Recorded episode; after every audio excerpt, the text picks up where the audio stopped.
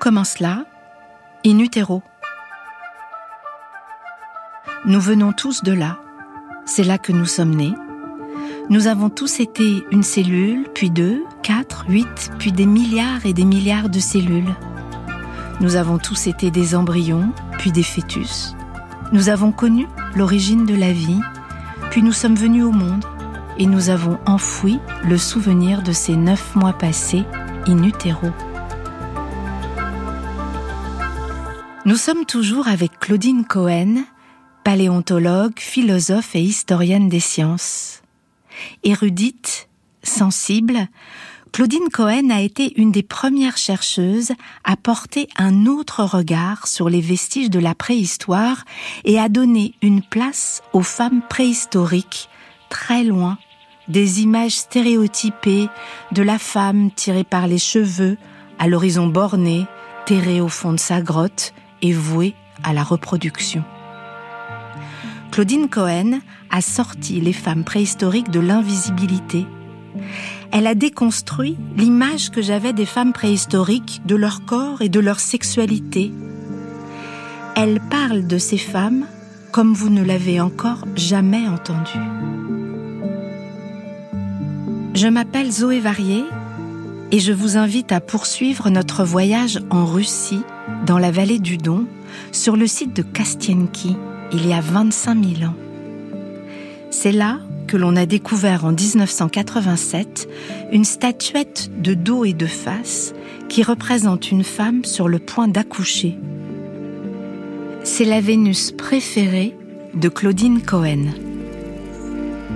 Elle est sublime et celle-là, je l'ai tenue dans mes mains. Hein. Vraiment, c'est un objet euh, très très émouvant. Hein. C'est un corps de femme euh, sans tête, sans, sans pieds, mhm. sans bras. Il y a juste les mains, voilà, qui est fait en calcaire, mais un calcaire extrêmement lisse, qui a été visiblement euh, très bien travaillé.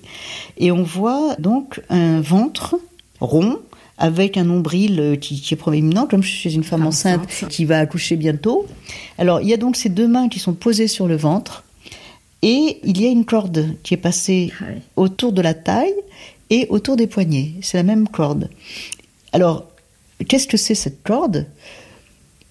Il y a une interprétation qui m'a tout à fait séduite et qui, paraît-il, euh, renvoie à des pratiques euh, qu'on trouve en Russie dans les campagnes, ou qu'on trouvait il y a peu dans les campagnes en Russie. C'est une pratique de, l'accouchement avec une corde passée autour du ventre pour pousser. Ah pour, pousser pour appuyer, pour appuyer au moment, le bébé. voilà, au moment et, pousser aussi, enfin une espèce d'élan euh, voilà. Donc ça peut être euh, ça. En tout cas, c'est une image très, très, très touchante, quoi.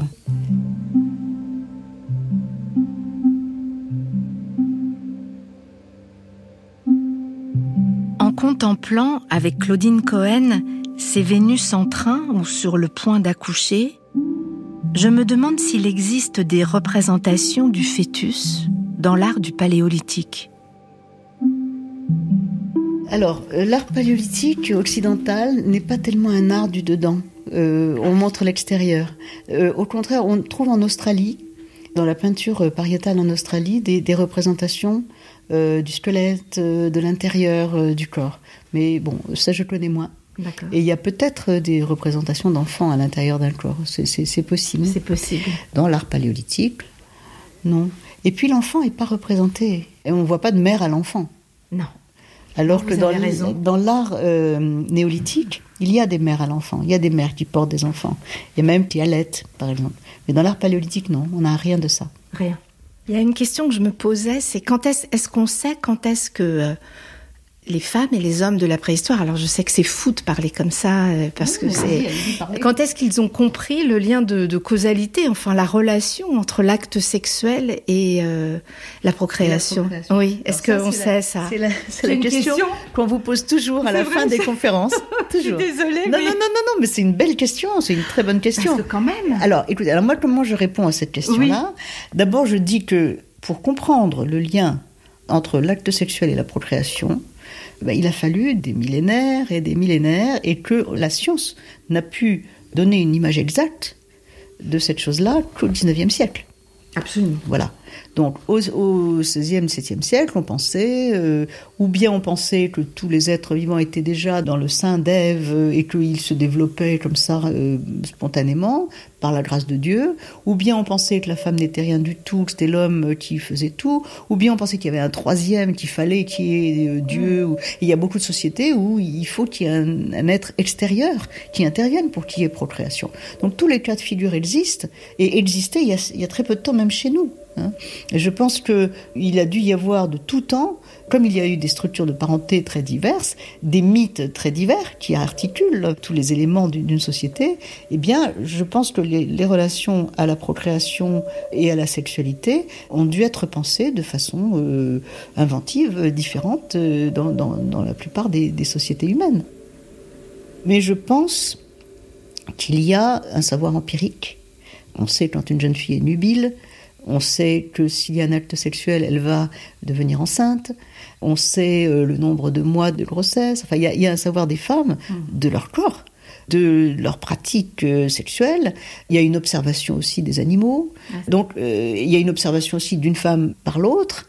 Je veux dire, c'est pas seulement euh, se regarder soi-même, c'est aussi euh, dans, au sein d'un groupe qu'on peut comprendre et, et au sein des échanges entre femmes, bien sûr, mais entre femmes et hommes et l'observation. Et c'est d'ailleurs probablement ce qui motive dans certaines sociétés euh, traditionnelles le, le, la mise à l'écart pendant certaines périodes des femmes, euh, peut-être parce qu'on sait qu'elles sont particulièrement fertiles et qu'il vaut mieux euh, éviter une grossesse à ce moment-là, ou au contraire, enfin, etc. Donc je pense que c'est un savoir certainement empirique, qui n'est pas entièrement rationalisé, mais encore une fois, il ne l'a pas été avant euh, quelques décennies euh, depuis le 19e siècle. C'est justement au XIXe siècle que l'on a découvert en Dordogne la première Vénus dite la Vénus impudique qui date de 14 000 avant Jésus-Christ. Mais pourquoi ces petites statuettes ont-elles été appelées des Vénus?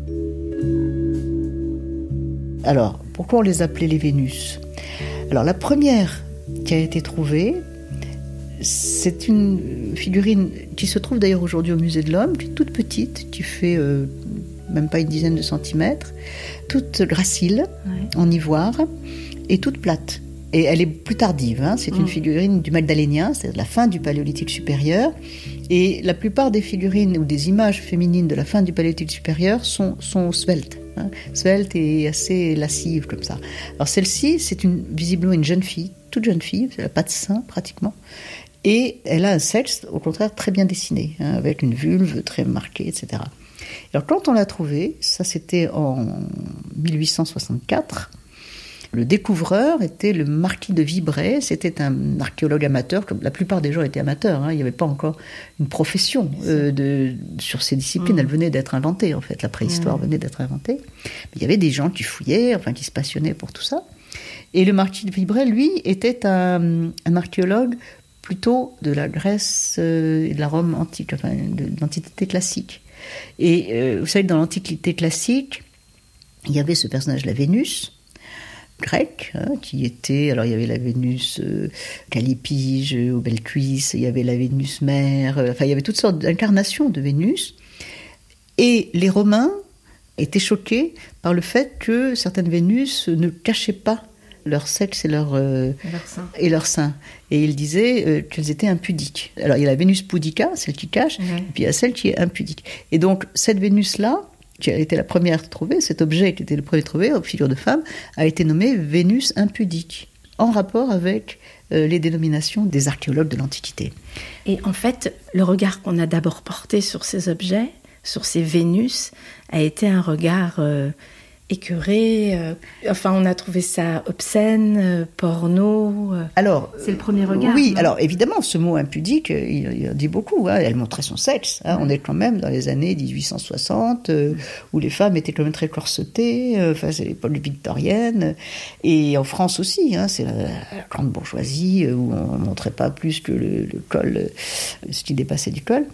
Et du coup, euh, alors ça c'était la première, mais après, rapidement, on va trouver des, des, images plus, encore plus impressionnantes, hein, avec ses volumes extraordinaires, avec ses seins euh, énormes, avec ses fesses énormes, ses ventres. Vraiment le schéma qu'on retrouve chez toutes les, tout ce qu'on appelait les Vénus paléolithiques, hein, euh, c'est-à-dire euh, un corps euh, énorme, hypertrophié dans ses caractères sexuels, hein, et puis les membres, les pieds, la tête réduits à presque rien. Voilà.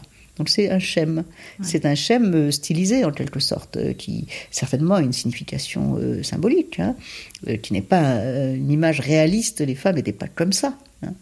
En tout cas, il y a euh, une répétition de ce schème dans l'art paléolithique, que ce soit l'art peint, l'art gravé, euh, l'art euh, sculpté. Ça dit l'importance?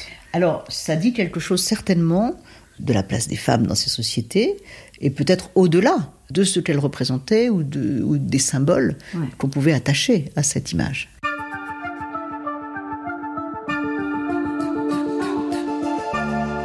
En feuilletant le livre de Claudine Cohen sur la femme des origines, nous nous sommes arrêtés devant la photographie de la Vénus de Locelle, dite la Dame à la corne. C'est une sculpture en bas-relief qui a été découverte en 1911 en Haute-Garonne et qui date d'environ 20 à 25 000 ans avant Jésus-Christ. Cette statuette a été lue comme un symbole de fécondité. Par exemple, ici, vous avez la, Vénus de, de Elle est très intéressante. Non seulement, bon, elle est en pied, elle a presque un visage. C'est très rare hein, qu'elle ait des visages. Elle a un visage qui est tourné un petit peu vers la droite. Et dans la main droite, elle porte une corne. Et cette corne, elle, alors on a fait toutes sortes de commentaires sur cette corne. On peut, on peut y réfléchir beaucoup. Est-ce que c'est une corne d'abondance? Est-ce que c'est un nappe pour boire du vin? Est-ce que c'est un instrument de musique? Parce qu'elle a des stries Vous savez, il y a ces jouets là qui font le bruit du crapaud là quand vous les grattez avec un morceau de bois. Alors ça pourrait être ça. Et puis, alors, on a dit aussi, et ça me paraît intéressant, qu'il y en a 13 des incisions et que ça pourrait être euh, les mois lunaires, c'est-à-dire un calendrier lunaire qui peut servir à compter les mois de la grossesse. Hein, voilà. Donc euh, il y a toutes sortes d'interprétations possibles. Alors il y a une image aussi parmi les Vénus de l'Ocelle. En fait, malheureusement, elle a été détachée de l'abri où elle se situait, où il y avait cinq figures une peut-être masculine, encore on ne voit pas bien, donc on n'est pas sûr, mais quatre figures féminines, dont une qu'on a appelée la carte à jouer, qui a deux têtes. Il y a une tête, elle est assez stylisée, il y a le corps comme ça, et puis il y a une autre tête. Alors, certaines interprétations euh, disent que ça figure un accouchement, parce qu'il y a une tête qui sort en bas. Alors, peut-être. Moi, je pense euh, que cet ensemble-là représente peut-être euh, les différents âges de la femme différents moments de la vie d'une femme. Peut-être. Voilà. Euh, avec, euh, voilà, il y a euh, la femme âgée, la femme jeune, dans, le, dans, la fleur de l'âge, avec sa corne, et celle qui accouche. Enfin, il y a, donc une, une peut-être que c'est une, pourquoi pas un lieu d'initiation pour les jeunes filles, pour leur montrer comment se développe, comment se développera leur vie de femme. Certaines figurines représentent des femmes avec des gros ventres, des seins lourds, tombants. On peut penser que ce sont des femmes d'un certain âge, ménopausées. Claudine Cohen a développé une idée intéressante à propos de ces statuettes. Elle parle de révolution des grands-mères. Vous savez, ces statuettes, vous parlez de la, de la Vénus de, de Willendorf, hein, elles ont été lues alors, au, début du XXe siècle quand elles étaient découvertes. Hein, Willendorf, c'était 1908.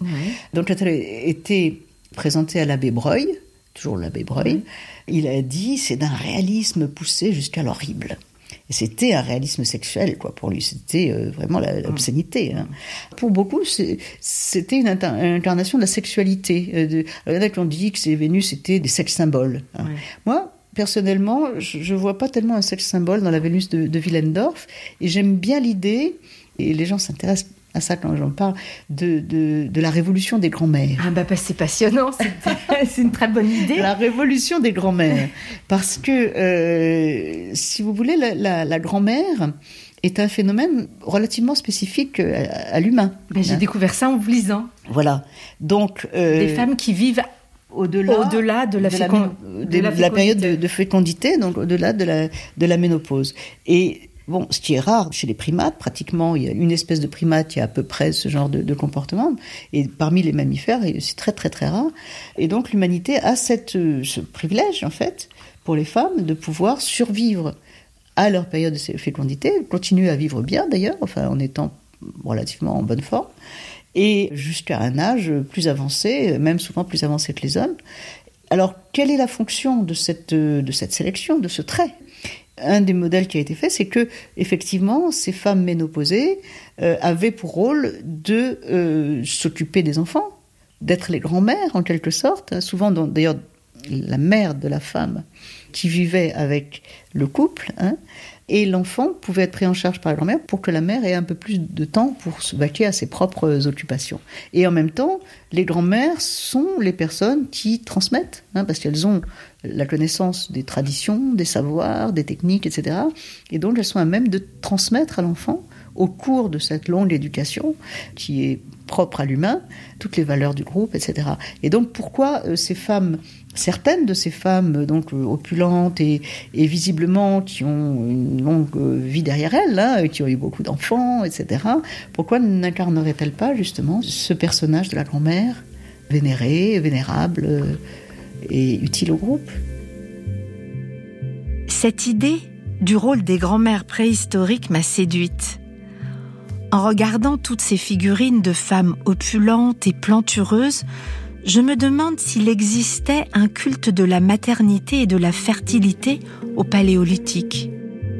Alors culte, ça c'est un vieux mot hein, qui a été euh, beaucoup euh, mis en avant par euh, les interprètes des cultures et de l'art paléolithique de la fin du 19e siècle, du début du 20e siècle. C'était tous des curés, hein. tous des abbés, des pères jésuites, des voilà. Et il y a eu un moment où vraiment la préhistoire a été colonisée par l'Église. Hein. Donc la notion de culte était une notion vraiment utilisée pour tout. Il y avait, on trouvait des, des dents d'ours, il y a un culte de l'ours, avait, on trouvait des machins. Donc, si vous voulez, il y avait un crâne retourné dans un endroit, il y a un culte des crânes. Enfin, donc, je pense que ça dit tout et rien, cette notion de culte. Hein. Alors, euh, maintenant, qui est un intérêt pour la grossesse, c'est certain. Comment ne pas s'intéresser à la grossesse C'est quand même un moment euh, tout à fait intéressant du développement du corps d'une femme, hein, visible en plus. Et puis il y a un aboutissement quand même euh, extraordinaire, enfin euh, la naissance d'un nouvel être. Comment ne pas être fasciné par cette chose? Alors maintenant, comment s'exprime cette fascination et quelles étaient les implications de pensée par rapport à cette fascination? Ça, ça on peut discuter. C'est-à-dire que pendant longtemps, on a dit qu'il euh, y avait justement un culte de la fécondité et un, appel à la multiplication hein, des êtres. Donc euh, l'abbé Breuil, par exemple, qui a régné pendant 50 euh, ans ou plus sur l'interprétation de l'art, disait que tout l'art paléolithique était donc orienté vers la magie de la fécondité. on représente des animaux, c'est pour qu'ils se reproduisent. On représente des femmes, c'est pour avoir des enfants. Bon, alors comme je vous l'ai dit tout à l'heure, c'est pas du tout évident. Alors peut-être la magie de chasse, et encore, on sait que les animaux qui sont représentés sur les parois ne sont pas forcément les animaux chassés, hein, euh, ni les animaux euh, dont on s'alimentait. Maintenant, une magie de la fécondité des femmes, ça aussi, c'est fragile. Justement, parce que c'était peut-être pas la préoccupation première de ces peuples de renouveler euh, de façon rapide et, sempiternelle euh, les, naissances. Donc, il y avait peut-être autre chose. Il y avait certainement une fascination pour la grossesse, pour l'enfantement. Hein. Il y avait sans doute un désir euh, et une volonté pour les femmes de protéger ce moment délicat de leur vie parce qu'il devait y avoir quand même des risques, hein, de mort euh, euh, en couche, ou euh, voilà, au moment de la grossesse et au moment de l'accouchement, qui est toujours un moment périlleux. Mais alors, est-ce que c'était un culte ou est-ce que c'était peut-être l'usage d'amulettes représentant des femmes enceintes qui protégeaient ce moment-là? Et puis, alors aujourd'hui, il y a toute une, une série de lectures de l'art paléolithique, alors dans son ensemble, et en particulier de l'art des grottes ornées, qui euh, y voit la traduction d'un mythe d'émergence. Euh, ben, c'est-à-dire que la grotte elle-même, on a souvent dit que la grotte était comme une matrice, comme un sexe euh, de femme. Mm. C'est vrai que vous voyez souvent sortir des animaux, enfin c'est très impressionnant. Dans la grotte Chauvet, par exemple, il y, a, un cheval qui sort comme ça, on a l'impression qu'il il est presque engendré par la grotte, par l'anfractuosité de la grotte. Il y a une espèce de mm. naissance. Euh, Michel Laure Blanchet, qui est probablement le meilleur spécialiste de l'art paléolithique aujourd'hui, a écrit un livre qui s'appelle Naissance de la vie. Et donc, il développe dans ce livre l'idée que l'art euh, des grottes, l'art pariétal, traduit cette naissance, cette émergence, et que, par exemple, les figures animales sont très souvent dessinées dans un mouvement qui les porte vers la sortie, comme s'il y avait un mouvement de naissance de l'intérieur de la grotte vers l'extérieur. Donc l'émergence, ça pourrait être ça aussi. L'émergence, c'est ça, c'est l'émergence de la vie. comme la naissance euh, d'un enfant, hein, c'est la, vie qui, sort du, du sein de, de, la terre, hein, euh, sein de la mer. Voilà. Donc ça, ça c'est une interprétation aujourd'hui qui est très, je dirais pas qu'elle est à la mode, mais très, de façon très intéressante. Plusieurs grands préhistoriens qui convergent dans ce sens. Donc l'idée que la naissance c'est une naissance de la vie en général, pas seulement de l'enfant qui sort du ventre de la mère, bien sûr, mais il y a une métaphore en quelque sorte de l'émergence, un mythe d'émergence, qui est traduit dans cette très grande complexité de l'art paléolithique, parce que c'est pas quelque chose de simple, hein, c'est un art euh, d'une grande euh, sophistication.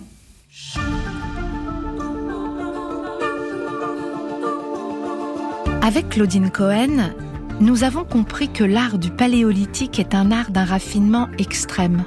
Les jeux de forme, le symbolisme attestent de l'existence d'une pensée préhistorique. Dans le prochain épisode d'Inutero, nous poursuivrons notre voyage dans le temps, du Moyen Âge au XIXe siècle.